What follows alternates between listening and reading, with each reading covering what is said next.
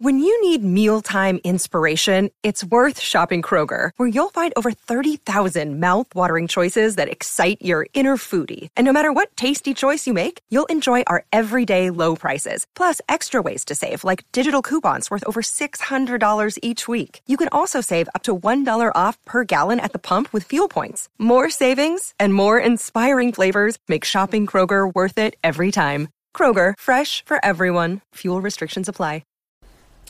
Hey, how's it going? This is Matt here from Silver Fortune. So, I wanted to take some time today to talk about the impact that the average investor, like you and I, the average stacker, actually has in the silver and gold markets and, and why silver stackers as a whole have a larger impact on the market. That's why, you know, when I talk about, you know, the next big move up in precious metals, I oftentimes talk about how there's likely going to be an investment component of that. Now, as of right now, in the gold market, we have that, right? Not so much on the investment side like you and I, stackers, or even institutional investors, very wealthy individuals buying ounces.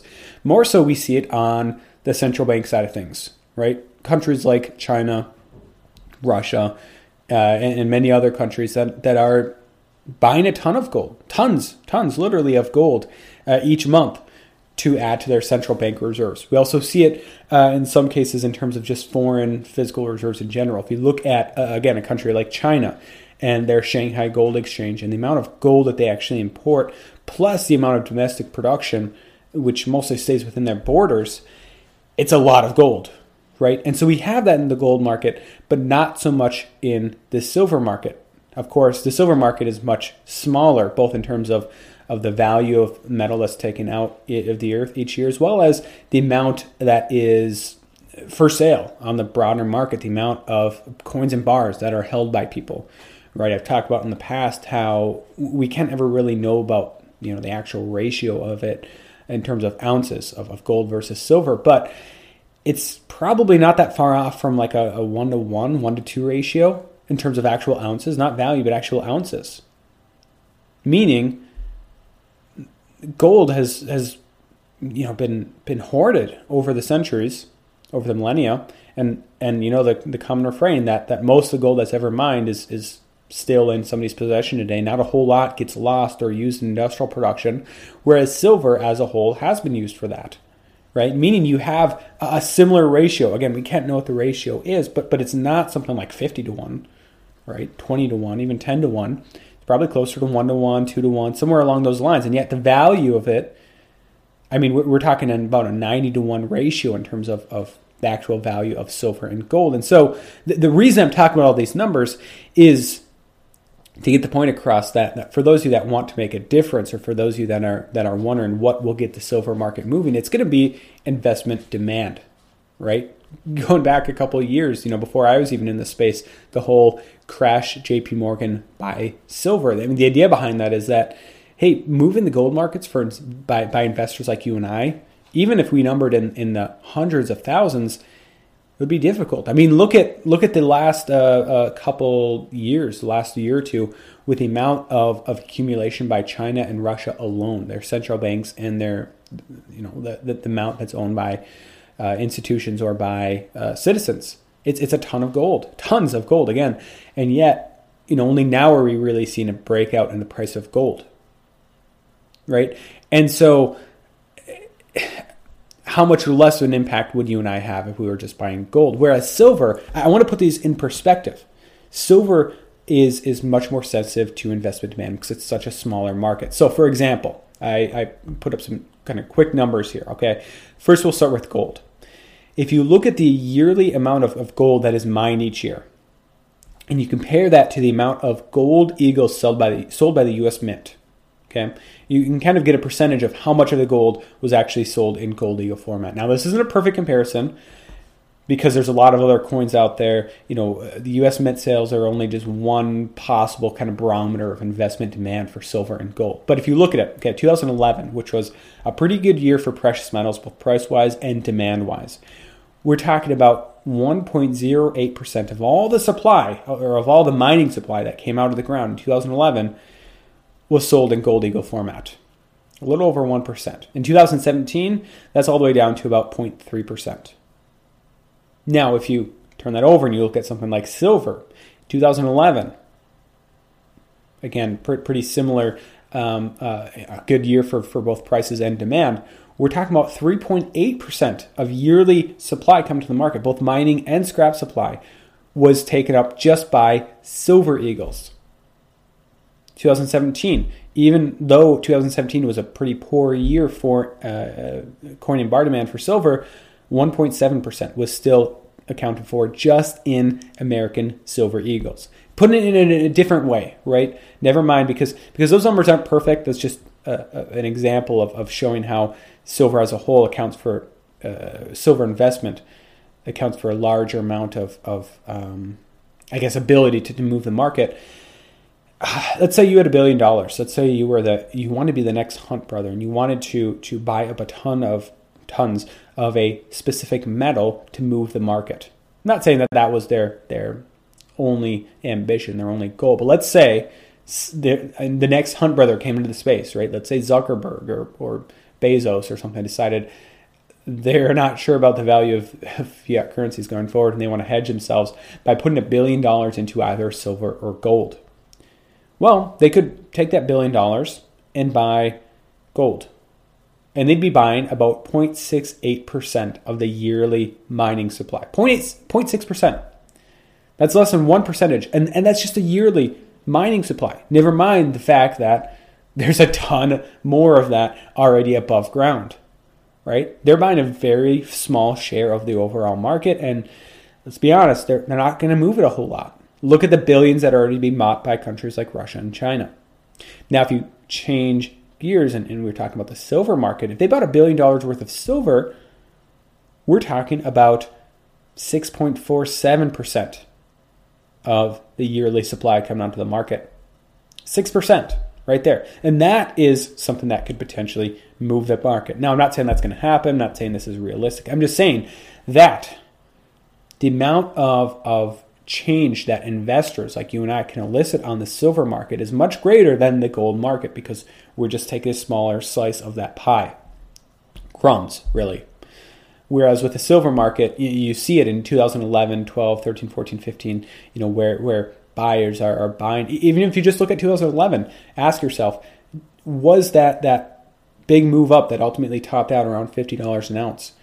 Was that partly the result of physical buying. I think it was a huge influx of silver demand, investment silver demand from 2008, 2009 onward through 2011. And it maintained for a while. Now you saw silver, the price uh, kind of reverse after that. Uh, but but the ability for us to whatever you want to put it, crash J.P. Morgan or to uh, uh, cause a, a supply shortage in the silver market is much higher in the silver market versus the gold market for, for investors like you and I. For, for somebody to go out and buy a billion dollars worth of, of either silver and gold, it's pretty unlikely, especially silver, right? Uh, billionaires may, maybe are more keen on gold, or, or central banks are more keen on gold, but not so much silver. But you know, if you if you rewrite that and you say, what are the odds of a group of people going out and buying a billion dollars worth of silver? Well, I mean, they do that every year. I mean, look at the amount of, of coins and bars that are bought each year by by investors like you and I, or or you know, people over in India or Southeast Asia or Europe or wherever. Billions are already bought by people like you and I, and it wouldn't take that a, a whole lot to to add another billion dollars worth of, of demand for silver. I mean, we're talking about uh, let's say on average, right? People go out and buy uh, uh, ten thousand dollars worth of of uh, silver, right? You can do the math here. Um, One billion divided by ten thousand comes out to hundred thousand people buying, right? That's a that's a really small segment of population, right? To to elicit an increase in demand for silver, uh, an actually significant one. Whereas, you know, if we're talking about that for gold, that's that's not going to move the market. 100,000 people buying, you know, a couple ounces of gold, that's not going to move the market, right? And so, you know, this is maybe a bit scatterbrained maybe this video, maybe it's it's coming at you in bits and pieces, but the point of what I'm saying here is twofold. First of all, if you want to make a difference in the metals markets, silver is probably the place to be. Just saying, right? There's there's much more to consider a silver versus gold argument in the silver versus gold argument versus just you know, or than just saying where do I make the biggest difference, right? And so this is by no means an argument just for silver. This is just one of the many reasons maybe to look at silver versus gold right? But another way of looking at this also, the, the other big point of this video is, is me saying that, hey, if you want to know when the next, you know, big move for silver is going to take place, look at the demand numbers, right? Look for one of two things. Either A, a big buyer comes into the market or big buyers, big institutional investors buying the physical versus the paper, or or you know, wealthy individuals, you know, the next Hunt brothers or something like that, or and this might be a little bit more likely, look for a whole horde of smaller, you know, wage earners, smaller uh, um, net worth individuals coming into the market and buying silver. Because that's going to be what really moves the market ultimately. Now, there's the supply side of things and, and mine closures, uh, decline in ore grades, decline in byproduct mining of silver. All of that stuff matters too. But in terms of demand, if you're looking for that big move up, it's going to come from the demand side, I think. and it's going to be through, I think, uh, uh, hundreds of thousands of people just like you and I realizing that, hey, our savings are not a very good way of saving money uh, in its present form. You know, putting money in a bank account, you're, you're losing on that usually because of inflation. Uh, a lot of people realizing that, hey, inflation is probably going to go up in the future. A lot of people realizing that, hey, stocks uh, the bond market. These things are overvalued, and I want a way to to hedge. I want a way to decentralize. I want a way to take back a little bit of power for myself, be part of this monetary revolution that I've been talking about for so long. So, I hope this video has has gotten my point across. I hope it's put in perspective of what silver investors mean, silver stackers mean to the market versus gold stackers, namely more. They mean more. Um, and I hope that this also uh, serves as maybe motivation to continue what we're doing. Now, now, me personally, you personally, are we going to move the market? No, we're not. Right? But when we're talking about tens of thousands, hundreds of thousands, millions worldwide of, of silver stackers, that's what moves the markets. And and when you see more and more people joining our ranks in the future, that's going to be what drives silver uh, and gold to some extent up to more reasonable levers uh, levels. Uh, this is by no means me saying that that we should just be waiting for that moonshot or that we're looking for uh, silver and gold just an investment. You guys know that's not the case. I mean, go back to the to my video just a couple days ago. You know, top three reasons to you know everybody should own silver and gold. Uh, number one and two are are practical reasons, and as you know, be, because the world might become a very bad place uh, financially speaking, right? And then number three on that list was investment, right? That's much further down on my list of considerations, but I think we all want a return to to more rational values in the silver and gold markets because what we see right now is is ridiculous. It's it's incredibly cheap, I think, compared to the number of bubbles, compared to the uh, uh monetary and fiscal stimulus that we've seen the world over over the last 10 years. Uh, and and uh, you know the term revaluation of, of, silver and gold comes to mind that at some point they're going to be revalued officially or unofficially and a, a big part of that in the silver and gold markets are going to be investors realizing that that's the case so as always thank you guys from the bottom of my heart for listening to this podcast watching this video and god bless